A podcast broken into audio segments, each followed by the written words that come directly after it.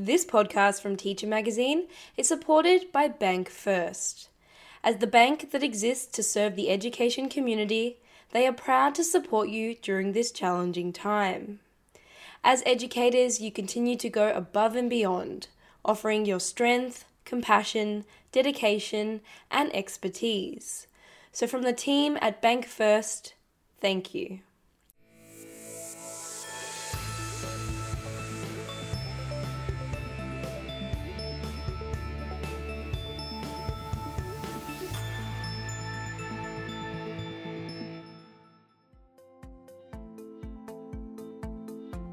From Teacher Magazine, I'm Rebecca Vukovic, and you're listening to an episode of Teacher Staff Room, where we catch you up on the latest evidence, insight, and action.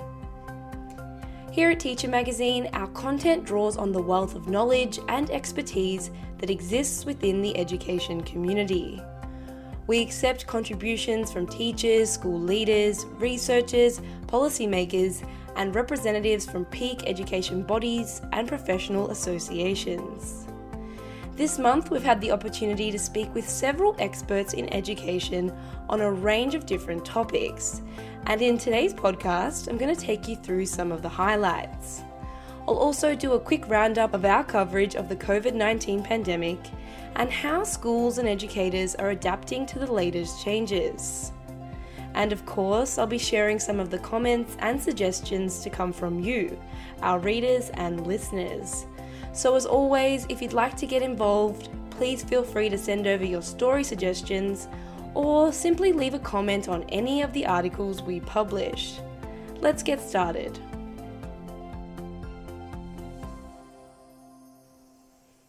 The first piece I'd like to share is a podcast I recorded with Professor Pasi Sahlberg, a professor of education policy at the Gonski Institute for Education at UNSW Sydney. He joined me to discuss the ongoing research project he's been working on, called Growing Up Digital Australia. It explores how the widespread use of media and digital technologies is impacting the well-being, health, and learning of Australian children. In the episode, we delve deep into the findings to come from the study, and Pasi shares his insights into how digital technologies impact a child's readiness to learn in the classroom. Here's a short excerpt where Pasi is discussing teachers' concerns around digital distraction and how difficult it can be to keep students engaged when they aren't using their digital devices. You know, there was a there was a teacher, one teacher who talked about this by saying that the students who spend most of their their home time engaging with the digital technology find non-technology related tasks at school irrelevant or even they said boring. Many teachers talk about students lack of interest in applying themselves to learning basic skills like handwriting or doing mathematical uh, calculations or computations by hand and many many other teachers spoke about students lack of focus on assigned work and even laziness at completing homework at time that the data uh, very clearly, uh, clearly shows as well. So if um, if the school work is not on a student's device or computer or smartphone, it was a battle to engage students to do that. So so those were some of the findings that we uh, we can read from the teachers and and principals' responses here. The next piece I'd like to share is a really fascinating Q&A we did with Wendy Groot, President of Epilepsy Australia. Epilepsy Australia is the national coalition of state-based organisations providing services to people with epilepsy, their families and carers across the country. The interview covers what is epilepsy, how does the condition impact on students' learning, and what do school leaders, teachers, and anyone with a duty of care in K 12 settings need to know? Here's a quote from Wendy from the article.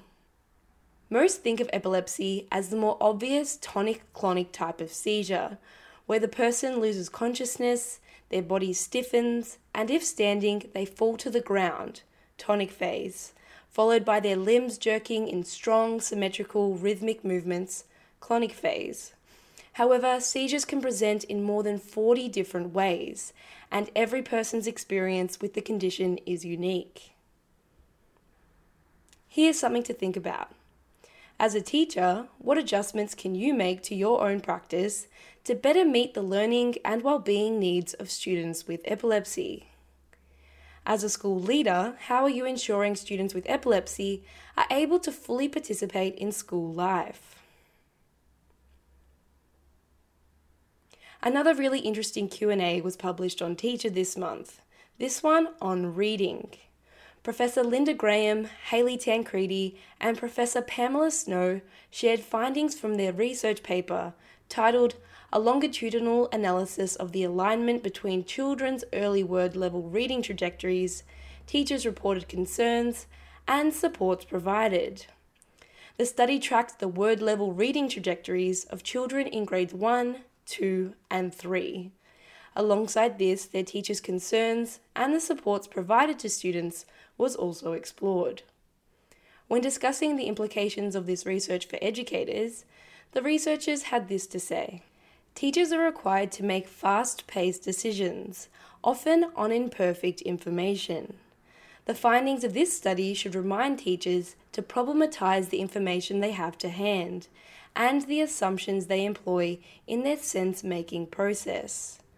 This study shows that it is especially important for teachers to resist common stereotypes about socioeconomic status, English language background, and student behaviour, and to investigate all possible reasons for students presenting characteristics, including difficulties with reading and phonemic decoding.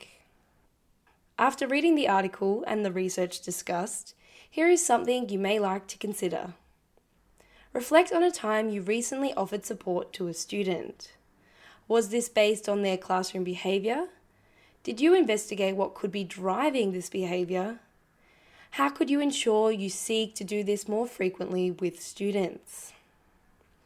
A teacher reader named Rosemary left a comment on the article that I'd like to share with you. She said, Great study, and I'm not surprised by the results. As the principal of a language development centre for over 25 years, it was disappointing that children with language disorders were often identified because of behaviour issues, rather than the behaviour being seen as the outcome of an inability to express themselves. It is unsurprising that a majority of prisoners suffer from some sort of learning disability.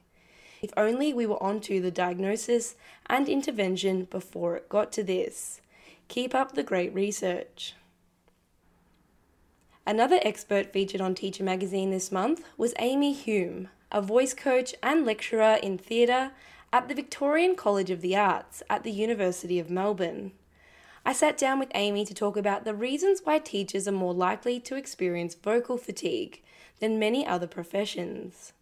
She also offered insights into how teachers can better care for their voices and some practical suggestions on how to set up their work environment to support their voice. A teacher reader named Chris read the piece and left this comment on the article. He said, As a former actor and voice teacher now working in education, I've been trying to draw attention to this problem for many years. It is excellent to see it getting some airtime. It seems astonishing to me that teachers who absolutely qualify as professional voice users receive little to no formal training in the use and care of their voices. Those few who do usually have to access and pay for the training themselves, in Australia anyway, and only do so after they have started working in schools and losing their voices. I have tried to raise this issue numerous times in the institutions I have studied and worked in, all to no avail so far. Hopefully, articles like this one will help elevate the issue to the level it needs to be at so that teachers don't spend their weekends in vocal recovery mode. Here are some questions to consider. As a teacher, how often do you experience vocal fatigue? Which techniques do you use to manage these issues? Has teaching in the online environment affected your voice in any way? Have you noticed any differences? Moving on now, I'm not going to focus too much on our COVID 19 coverage because we've spoken at length about how teachers and school leaders have adapted their way of working in two earlier episodes of Teacher Staff Room.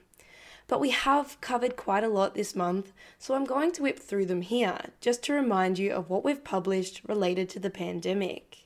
The first piece came from Susanna Schweifel and Pauline Ho, and it explored how school leaders can manage change effectively and efficiently to support student learning in such unprecedented times.